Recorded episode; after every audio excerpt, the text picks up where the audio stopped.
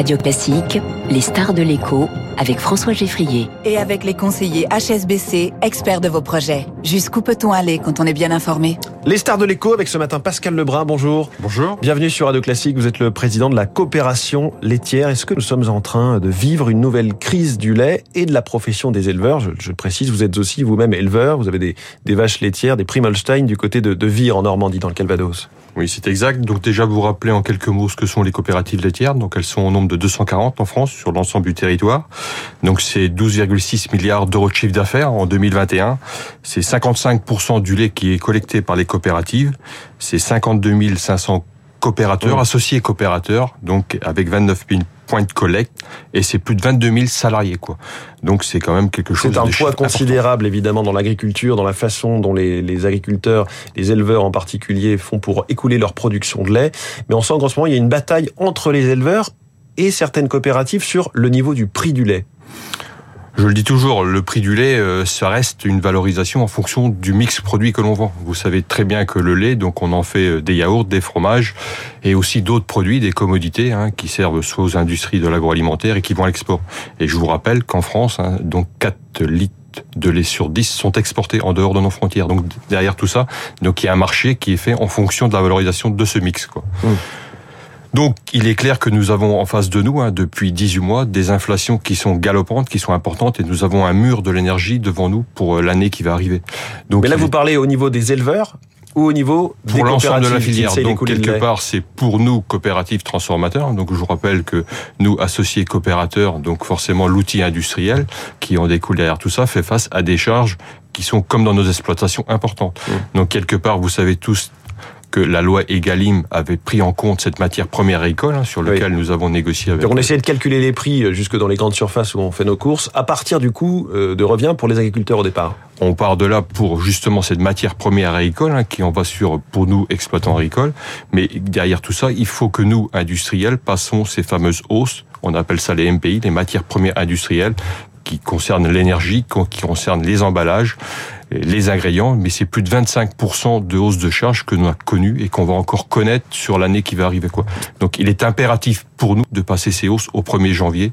C'est c'est inévitable hein, et il le faut. Euh, il le faut ouais. donc avec. Euh, Là, donc, vous le dites au, à l'aval de la chaîne, c'est-à-dire à la grande distribution. Nos, nos, les prix de nos produits doivent augmenter. C'est ce que vous dites. Oui, hein. On bah, est en pleine ça. négociation en ce moment. C'est ça. Les... les... négociations sont comme sont comme démarrées depuis euh, le, le, 1er décembre. Donc c'est tous les ans un vrai bras de fer. Hein, donc avec la grande distribution, il est clair qu'on repart dans le même combat. Et donc c'est vrai que nous on, on, met un ultimatum, cette date du 1er janvier où il est impératif de passer ces hausses pour euh, quelque part la survie de nos outils industriels. Oui. Si, si, on revient du côté de l'éleveur, quel est, quel est le bon prix euh, du lait payé à l'éleveur aujourd'hui compte tenu de l'inflation euh, des coûts. Il y a évidemment euh, l'inflation de la de, de, de, tout ce qui est alimentation animale. Euh, Thierry Roquefeuille qui est le patron de la fédération des producteurs laitiers dit 500 euros les 1000 litres et on serait aujourd'hui plutôt à 470 euros par là on est, oui, effectivement, on est à 475 en prix moyen payé.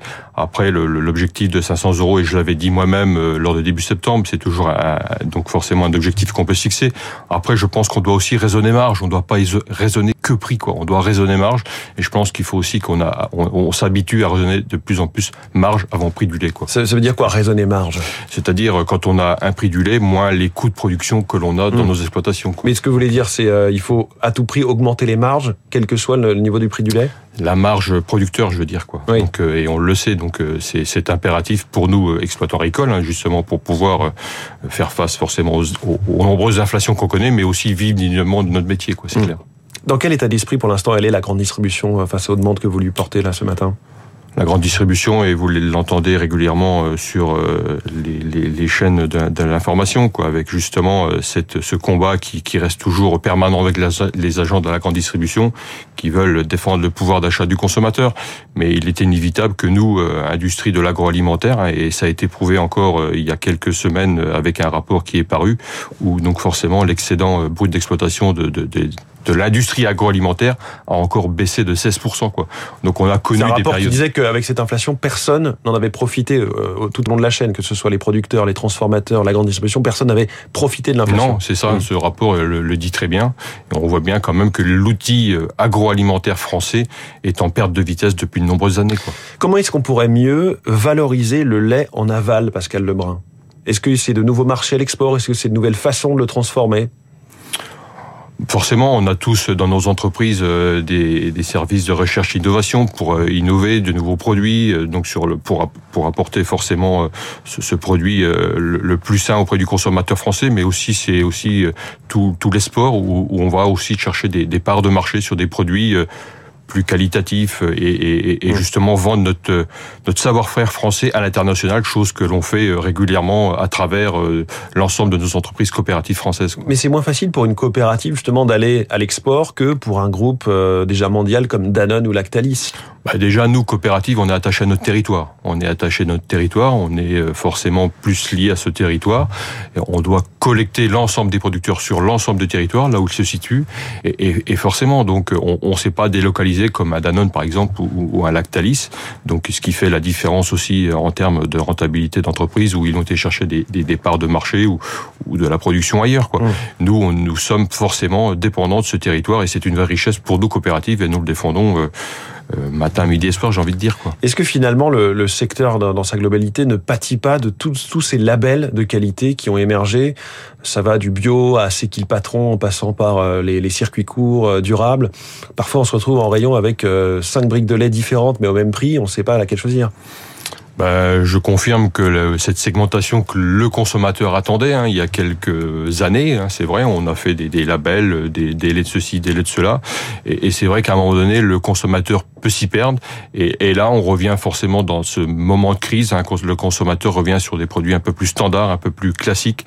Euh, bon, c'est mmh. vrai, mais bon, on est face à une demande de, de consommateurs, de sociétés, où on doit aussi s'adapter en permanence, j'ai envie de dire. Quoi. La filière bio, en particulier, elle souffre très fortement dans toute l'agriculture. Qu'en est-il du lait bio. On sait qu'il y avait du lait bio qui était vendu comme lait déclassé, comme lait mmh, normal, mmh, mmh, tellement on avait du mal à écouler les, les, les stocks. C'est le cas encore?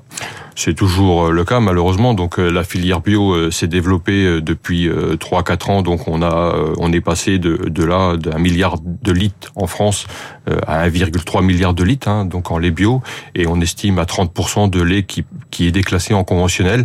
Donc c'est vrai que c'est c'est donc on s'est trop vite converti au bio au niveau de la production, alors que finalement la consommation ne, ne suit pas. Voilà, on, on, voilà. De toute façon, un marché c'est toujours une, une question d'offre et de demande, quoi. Et on voit bien que là, alors il y a qui s'est trompé là dans ce schéma? Les pouvoirs publics qui ont dit allez-y alors que les Français n'en voulaient pas? On, on, a encouragé beaucoup de monde, oui, à se convertir et on n'a pas euh, justement jugé cette demande qui Alors forcément, personne ne s'attendait qu'il y ait un retournement parce qu'on a quand même vécu un retournement de consommation là mmh.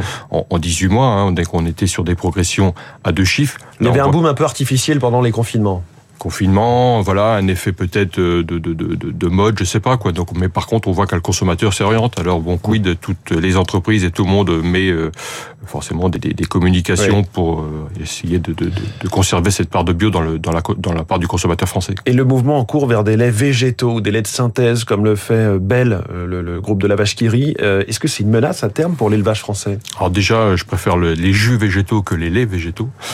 une menace, ça reste voilà toute petite quantité euh, de, de, de, produits qui sont vendus dans, dans, dans le rayon euh, voilà, de la grande distribution. Hein une menace, on verra de quelle manière le consommateur se portera. Donc euh, bon, mal, malgré tout, il faut ben, se, se, voilà se, se, vouer à ce que le consommateur veut. Mmh. Bon, restons prudents, ça reste des petits volumes et je suis là pour défendre le lait et le lait de que ce soit de vache, de chèvre ou de brebis, quoi. Voilà. Pascal Lebrun, merci beaucoup, président de la coopération laitière, notre star de l'écho ce matin sur Radio Classique. 7h23, la politique.